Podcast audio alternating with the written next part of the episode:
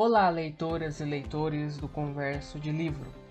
Hoje, o livro é um best-seller mundial da autora e jornalista Paula Hawkins. O episódio de hoje falará da garota no trem.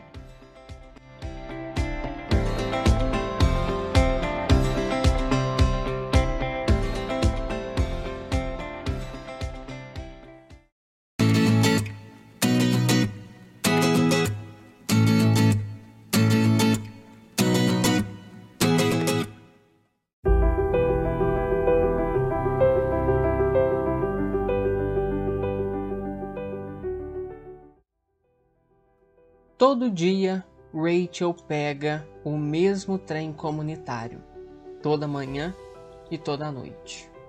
Primeiramente, esse livro, que tem uma adaptação cinematográfica, é mais palpável e mais confiável no livro. Não falando que a adaptação ficou ruim, mas a forma com que os personagens são apresentados, os vícios, as manias, e a, as rupturas que cada um vai desenvolver ao longo da obra é muito mais presente ali no livro. No filme é como se o personagem nascesse pronto e o telespectador já capta no ar o que está sendo ali mostrado. No livro não, no livro você constrói é, parágrafo por parágrafo essas informações. Então todo dia a Rachel vai pegar um trem Sempre num ponto o trem faz uma parada e dessa parada ela vê numa varanda um casal tomando café. E por isso se é algo rotineiro, ela costuma ver aquele casal e nomeia esse casal de Jess e Jason. E para ela a vida deles é perfeita. Eles são um casal aristocrático, eles são um casal da realeza. Eles são um casal que não tem brigas, que não passam por situações difíceis, muito diferente do antigo relacionamento dela. Relacionamento que a Rachel teve e que ao longo aqui do podcast, à medida que o livro se desenvolve, a gente vai entender o que, que houve com a vida da Rachel. Mas tem um dia que ela vê algo chocante. Ela vê algo diferente daquela cena que ela costumava ver todos os dias. E aí a, a semana passa, ela vê no jornal que uma pessoa está desaparecida. E a partir daquele dia que ela viu aquela cena na varanda diferente, não usual, ela não vê mais a, a Jess, né, como ela chamava a Jazz ali na varanda e ela liga uma coisa com a outra e descobre que a mulher desaparecida era a mulher que morava ali. Né? O real nome dela é Megan. Então a Megan vai desaparecer e a Rachel vai estar convicta de que aquela cena que ela viu de diferente tem algo a ver. Né? Isso não é spoiler, mas o que a Rachel vê é a Megan né, para ela ainda Jess, nos braços de outro homem. Então ela acha que ela tá ali num caso traindo o Jason e ela pensa que esse amante dela tem alguma coisa a ver com o desaparecimento. A Rachel decide ir para a delegacia e contar tudo que ela sabe sobre aquele desaparecimento. E aí que entra a maestria da Paula Hawkins. É aí que entra o jogo que ela fez que tornou essa obra tão polifônica e importante. Para começar, todo best-seller de crime, de assassinato, de mistério, ele é sempre escrito em primeira pessoa. Então o narrador sempre será um personagem ali da história. Então para dar certo uma tensão, para dar certo um mistério, para que aquilo seja mantido ao longo do livro inteiro, é importante a primeira pessoa, porque a primeira pessoa do discurso eu ou nós, ele dá uma ideia só do que eu acho, só do que eu vejo. Diferente do narrador da terceira pessoa, que ele sabe de tudo. Ele sabe tudo que está acontecendo, ele sabe é, o que cada personagem esconde. Então, para você ter ali um gancho com o leitor, o é, mistério ou thriller, né, que é esse tipo de, de romance que ela escreveu, e outros que fizeram sucesso, são todos em primeira pessoa. Só que como que ela alterna isso? Porque o livro não fala só da Rachel. O livro fala tanto da Mega e quanto da atual do ex da Rachel. Porque eu falei que a Rachel tinha um relacionamento, né, que deu errado e por isso ela invejava esse casal que ela via na varanda. Só que não é de propósito que a Rachel vê esse casal. Naquela rua, naquela parada em que o trem para todos os dias, é onde ela morava. E o Tom, que é o ex-marido dela, mora ali agora com a atual dele, com a atual mulher.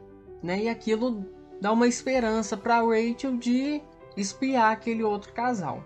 Então essa maestria da Paula Hawkins vem daí, porque cada capítulo é com uma voz. Cada capítulo é em primeira pessoa. Então você tem primeiro a voz da Rachel, alterna o capítulo você tem a voz da Megan.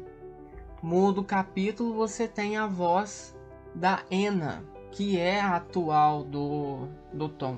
E isso é uma sacada de mestre. O que a autora fez aqui foi simplesmente prender o leitor com três personagens com conflitos meio similares. Os conflitos da Rachel e da Anna são complementares. Todos eles têm a ver com o Tom. Né? E a complicação máxima vem ali com a Megan, que é a vizinha, tanto do Tom quanto da Anna, e que a Rachel decidiu tomar conta da vida dela. E além desse recurso narrativo que ela usa e que é o motivo de ter trazido esse livro ao sucesso, é o fato da Rachel ser alcoólatra. E outro motivo do livro ser um sucesso, né, não descartando hipótese nenhuma esse primeiro, mas o que faz também com que o livro seja esse mistério, essa trama densa e perturbante, né? O que, que aconteceu com a Megan? Quem era o, esse tal amante dela? Por que, que a Rachel foi se envolver nesse mistério? O que, que ela tinha a ver com isso? E aí a gente entra num outro campo de análise que são dos narradores que enganam os leitores.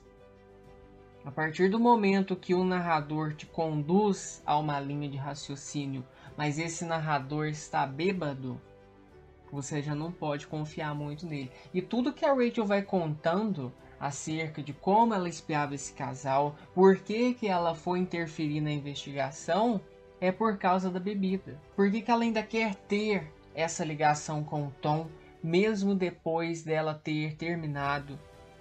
A Anna ela vai falar o que, que tem. Por que, que a Rachel repulsa ela? Por que, que a Rachel repulsa a família dela?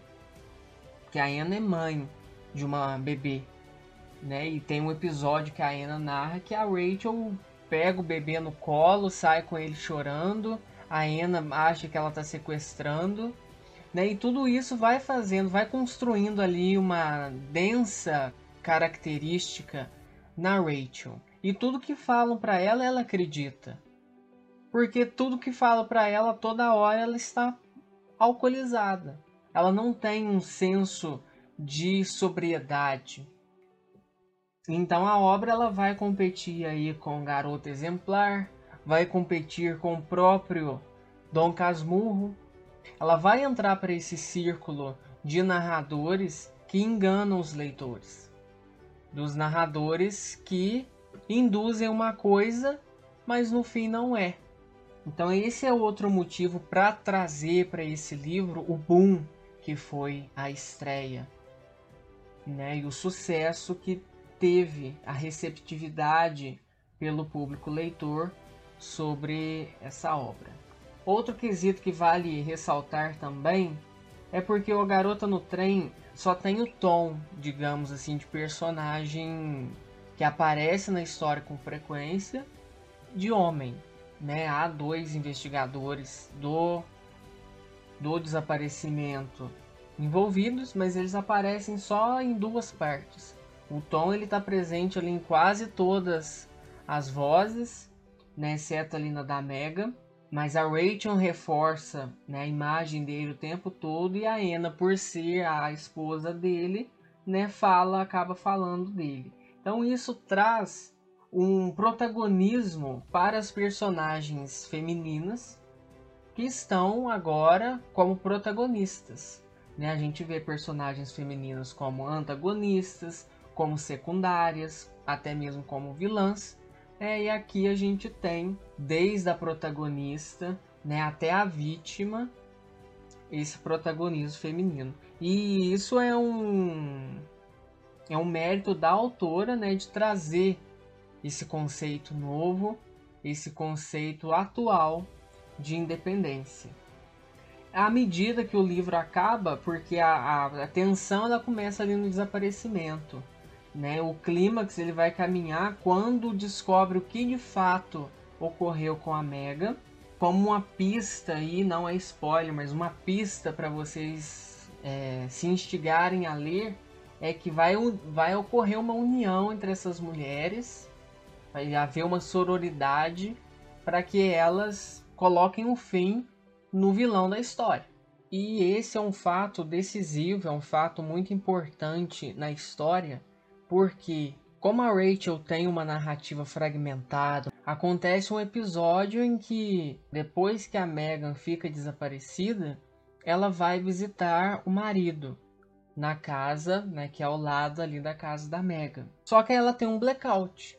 Isso é numa sexta noite. Ela vai acordar em casa só no sábado, quase ao meio-dia. Ela não sabe como ela chegou lá. Ela só vê que ela está com algumas escoriações ao longo do corpo, tem sangue na roupa dela. E no outro dia ela recebe a notícia de que a moça, né, a mulher que estava desaparecida, foi morta. Então o livro merece, tanto é que tem o título, né, o livro que chocou o mundo. E tudo isso se deve a, a essas personagens fortes, com falhas, né? Porque aí a gente já tem uma falha social na Rachel. E é um livro que vai explorar tanto temas de abuso, é, temas de empoderamento, né? Da questão do Tom ali, tanto com a Anna quanto com a Rachel. Porque mesmo que ele já esteja separado da Rachel, ela ainda causa muita dor de cabeça para ele. Né? Então ele tem algumas atitudes com ela.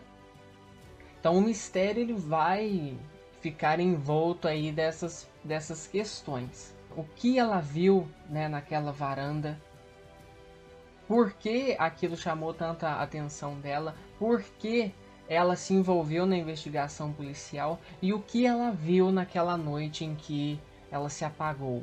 Como dica, eu reforço: não confiem na palavra de uma bêbada.